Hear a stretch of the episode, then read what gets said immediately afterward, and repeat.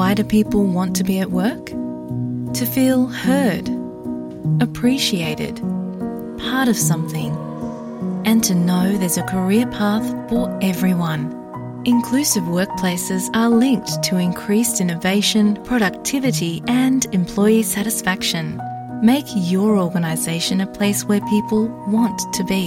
For inclusion and diversity training, visit inclusion-program.com.au.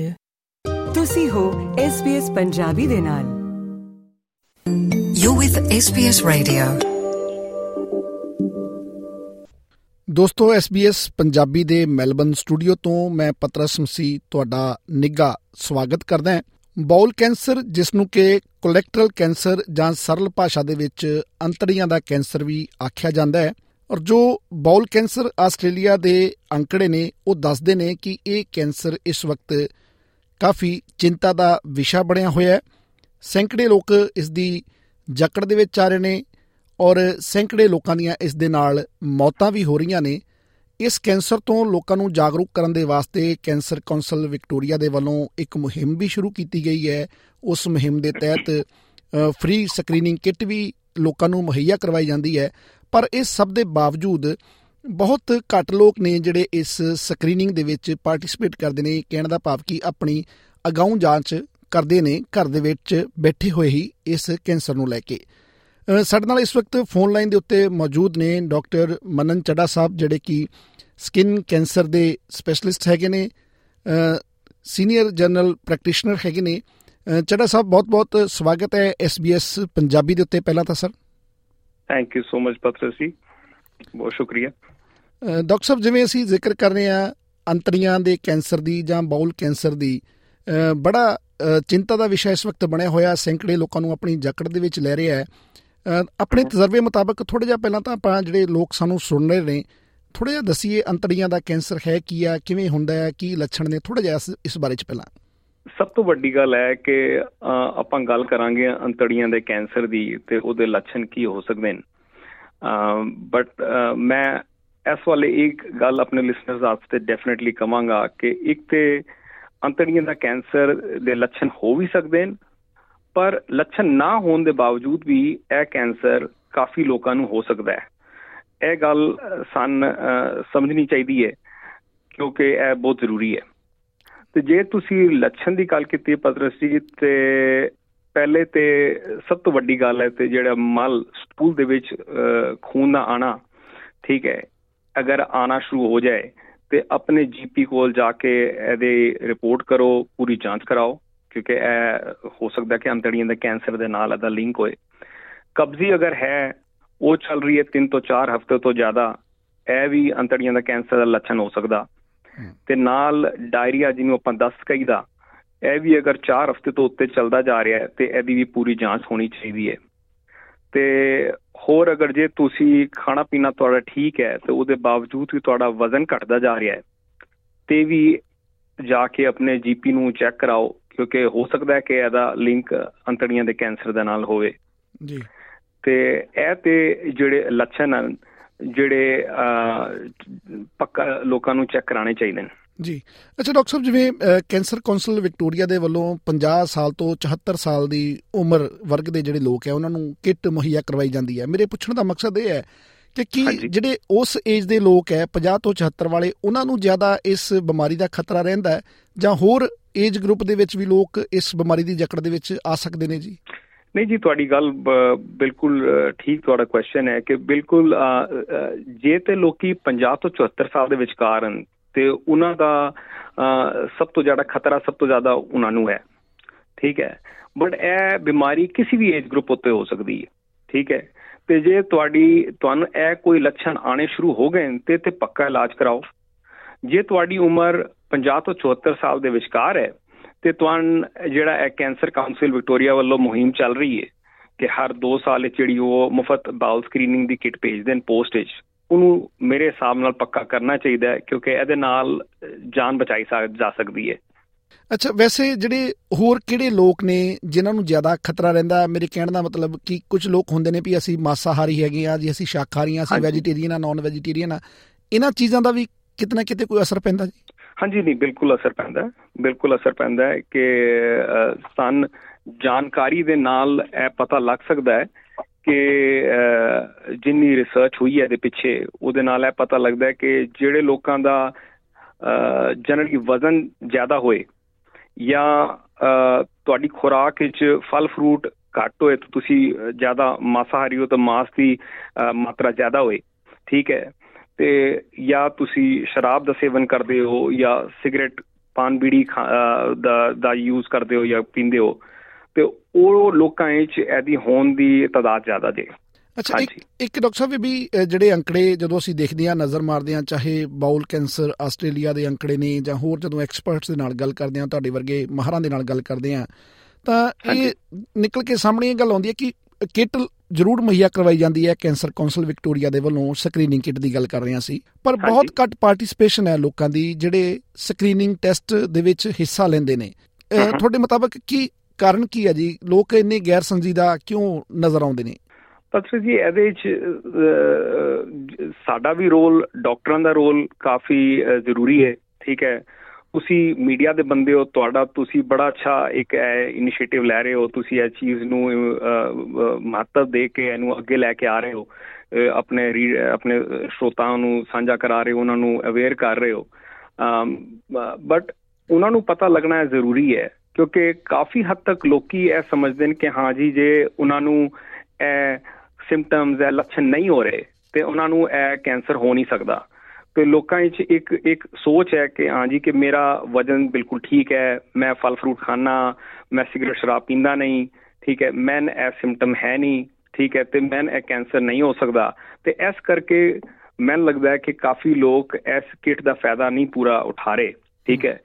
ਤੇ ਇਸ ਮੁਹਿੰਮ ਦੇ ਚੱਲਦੇ ਇਹ ਬੜਾ ਇੰਪੋਰਟੈਂਟ ਹੈ ਕਿ ਅਸੀਂ ਇਹ ਗੱਲ ਨੂੰ ਸਾਂਝਾ ਕਰੀਏ ਕਿ ਹਾਂਜੀ ਕਿ ਇਹ ਕੋਈ ਲੱਛਣ ਦੇ ਬਾਵਜੂਦ ਵੀ ਹੋ ਸਕਦਾ ਹੈ, ਤੇ ਖਾਣਾ ਪੀਣਾ ਤੁਹਾਡਾ ਚੰਗਾ ਵੀ ਹੋਏ, ਤੁਹਾਡਾ ਵਜ਼ਨ ਵੀ ਨਾ ਘੱਟ ਰਿਹਾ ਹੋਏ, ਤਦ ਵੀ ਇਹ ਕਿੱਟ ਨੂੰ ਜਿਹੜੀ ਆਉਂਦੀ ਹੈ ਪੋਸਟ ਨੂੰ, ਇਹਨੂੰ ਪਲੀਜ਼ ਕਰੋ ਜੀ, ਤੇ ਸਾਡੀ ਹੈਲਪ ਕਰੋ।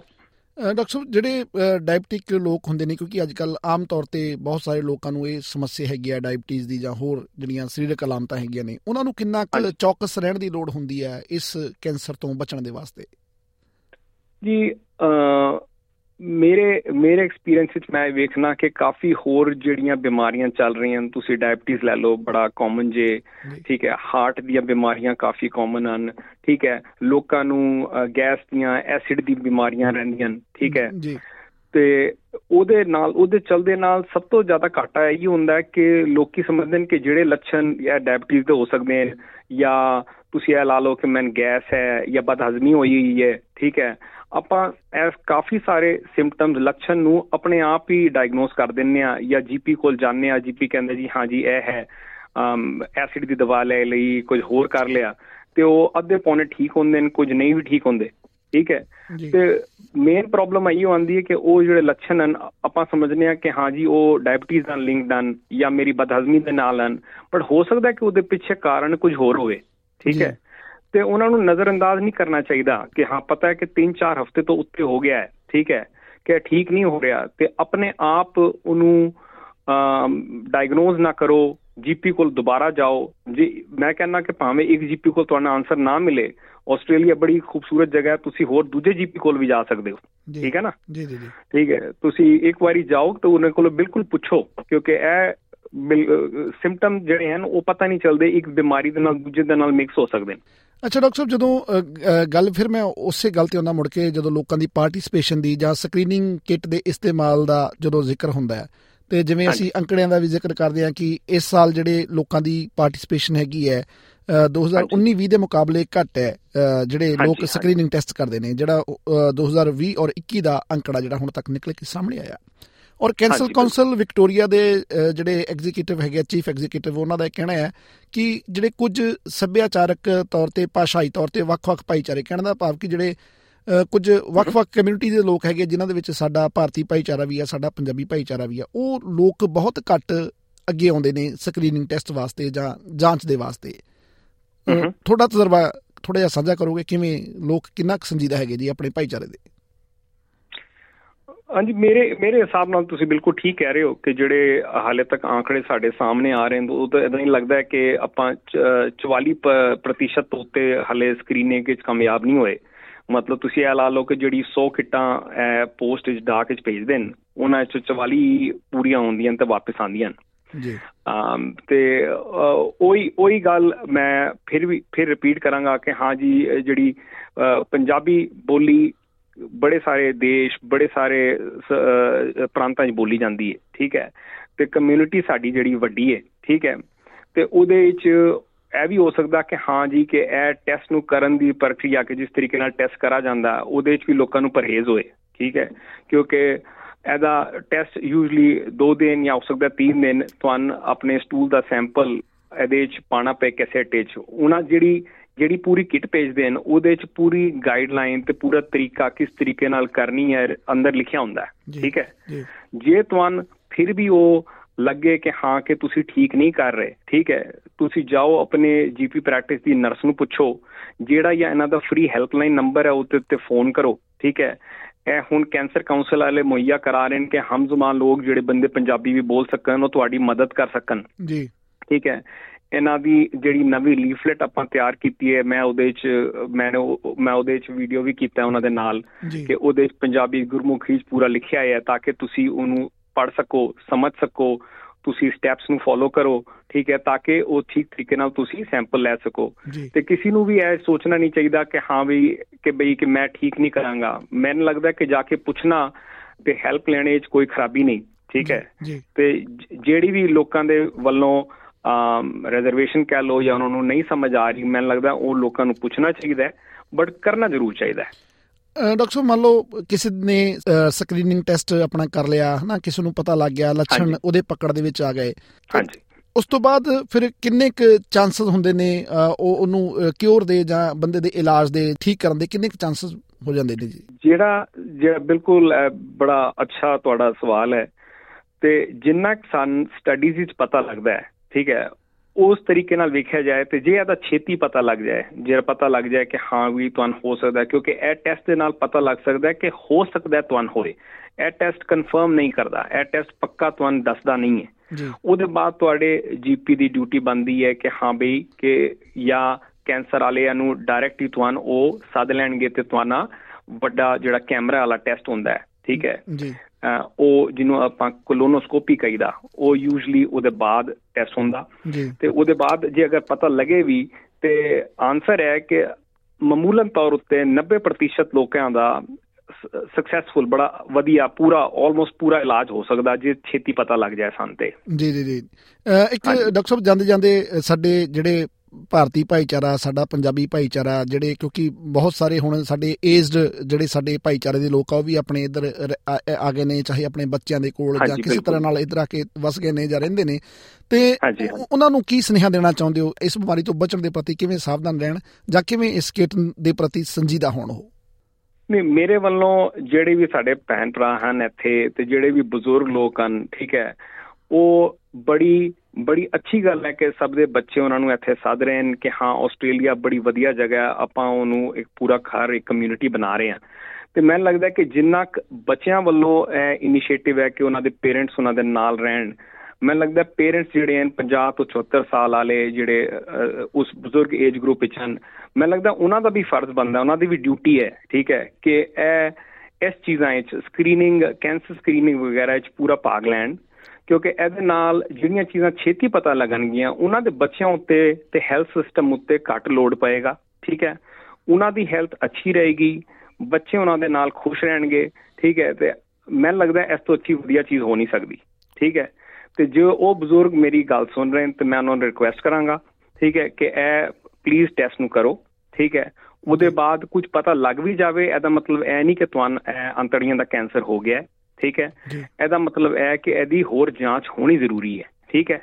ਮੈਂ ਇਹ ਨਹੀਂ ਕਹਿ ਰਿਹਾ ਕਿ ਇਹ ਟੈਸਟ ਜਿਹਦਾ ਪੋਜ਼ੀਟਿਵ ਆਏ, ਜਿਹਦਾ ਆਏ ਕਿ ਹਾਂ ਦੇ ਟੈਸਟ ਵਿੱਚ ਹੋ ਸਕਦਾ ਹੈ, ਉਹਦਾ ਮਤਲਬ ਨਹੀਂ ਕਿ ਉਹਨੂੰ ਹੈ, ਉਹਨੂੰ ਅੱਗੇ ਜਾ ਕੇ ਪੂਰੀ ਜਾਂਚ ਕਰਾਉਣੀ ਚਾਹੀਦੀ ਹੈ।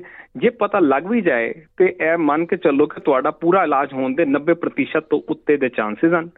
ਤੇ ਜੇ ਅਗਰ ਤੁਹਾਡਾ ਪੂਰਾ ਇਲਾਜ ਹੋ ਜਾਏ, ਤੇ ਤੁਸੀਂ ਆਪਣੀ ਬੱਚਿਆਂ ਦੀ ਵੀ ਮਦਦ ਕਰ ਰਹੇ ਹੋ, ਤੇ ਹੈਲਥ ਸਿਸਟਮ ਦੀ ਵੀ ਮਦਦ ਕਰ ਰਹੇ ਹੋ, ਤੇ ਆਪਣੀ ਵੀ ਮਦਦ ਕਰ ਰਹੇ ਹੋ।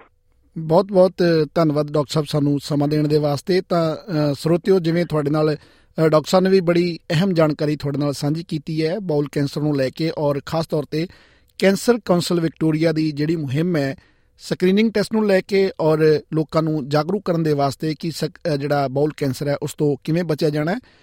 ਇੱਕ ਵਾਰ ਫਿਰ ਆਪਣੇ ਸਰੋਤਿਆਂ ਦੀ, ਆਪਣੇ ਪਿਆਰਿਆਂ ਦੀ ਜਾਣਕਾਰੀ ਦੇ ਵਿੱਚ ਵਾਧਾ ਕਰਦੇ ਹੋਏ ਅਸੀਂ ਇਹ ਦੱਸ ਦਈਏ ਕਿ ਕੈਂਸਰ ਕਾਉਂਸਲ ਵਿਕਟੋਰੀਆ ਦੇ ਵੱਲੋਂ ਹਰ 2 ਸਾਲ ਦੇ ਬਾਅਦ ਇੱਕ ਕਿੱਟ ਭੇਜੀ ਜਾਂਦੀ ਹੈ। 50 ਤੋਂ 76 ਸਾਲ ਦੀ ਉਮਰ ਵਰਗ ਦੇ ਜਿਹੜੇ ਲੋਕ ਨੇ ਉਹ ਘਰ ਬੈਠੇ ਆਪਣਾ ਸਕਰੀਨ ਟੈਸਟ ਕਰ ਸਕਦੇ ਨੇ, ਔਰ ਜੇਕਰ ਲੱਛਣ ਪਾਏ ਜਾਂਦੇ ਨੇ ਤਾਂ ਜਿਵੇਂ ਡਾਕਟਰ ਸਾਹਿਬ ਨੇ ਵੀ ਆਖਿਆ ਕਿ 90% ਤੋਂ ਵੱਧ ਚਾਂਸਸ ਹੁੰਦੇ ਨੇ ਕਿ ਜਿਹੜੇ ਲੋਕਾਂ ਦੇ ਸਫਲਤਾਪੂਰਵਕ ਉਹਨਾਂ ਦੇ ਇਲਾਜ ਨੂੰ ਲੈ ਕੇ ਉਹ ਲੋਕ ਇੱਕ ਤਰੀਕੇ ਨਾਲ ਉਹ ਸਿਕਿਓਰ ਹੋ ਜਾਂਦੇ ਨੇ। ਜੇਕਰ ਲੱਛਣ ਆ ਵੀ ਜਾਂਦੇ ਨੇ ਤਾਂ, ਜੇਕਰ ਨਹੀਂ ਵੀ ਆਉਂਦੇ ਤਾਂ ਵੀ ਇੱਕ ਤਰੀਕੇ ਨਾਲ ਇੱਕ ਮਨ ਤੋਂ ਬੋਝ ਲੈ ਜਾਂਦਾ ਹੈ। ਕਈ ਵਾਰੀ ਜਿਵੇਂ ਡਾਕਟਰ ਸਾਹਿਬ ਨੇ ਵੀ ਗੱਲਬਾਤ ਦੇ ਵਿੱਚ ਦੱਸਿਆ ਕਿ ਕਈ ਚੀਜ਼ਾਂ ਹੁੰਦੀਆਂ ਨੇ, ਲੱਛਣ ਨਹੀਂ ਆਉਂਦੇ, ਸਾਇਲੈਂਟ ਤਰੀਕੇ ਨਾਲ ਬਿਮਾਰੀ ਵੀ ਕਈ ਵਾਰੀ ਤੁਹਾਨੂੰ ਆਪਣੀ ਜਕੜ ਦੇ ਵਿੱਚ ਲੈ ਲੈਂਦੀ ਹੈ। ਸੋ ਸਾਡੀ ਅੱਜ ਦੀ ਗੱਲਬਾਤ ਤੁਹਾਨੂੰ ਕਿਵੇਂ ਲੱਗੀ, ਆਪਣੀ ਫੀਡਬੈਕ ਵੀ ਸਾਡੇ ਨਾਲ ਜ਼ਰੂਰ ਸਾਂਝੀ ਕਰਿਓ।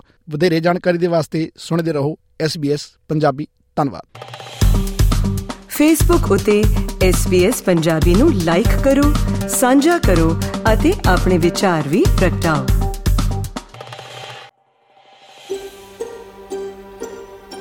ਕੀ ਤੁਸੀਂ ਇਸ ਤਰ੍ਹਾਂ ਦੀਆਂ ਹੋਰ ਪੇਸ਼ਕਾਰੀਆਂ ਸੁਣਨਾ ਪਸੰਦ ਕਰੋਗੇ? Apple podcast, Google podcast, Spotify ਜਾਂ ਜਿੱਥੋਂ ਵੀ ਤੁਸੀਂ ਆਪਣੇ ਪੋਡਕਾਸਟ ਸੁਣਦੇ ਹੋ।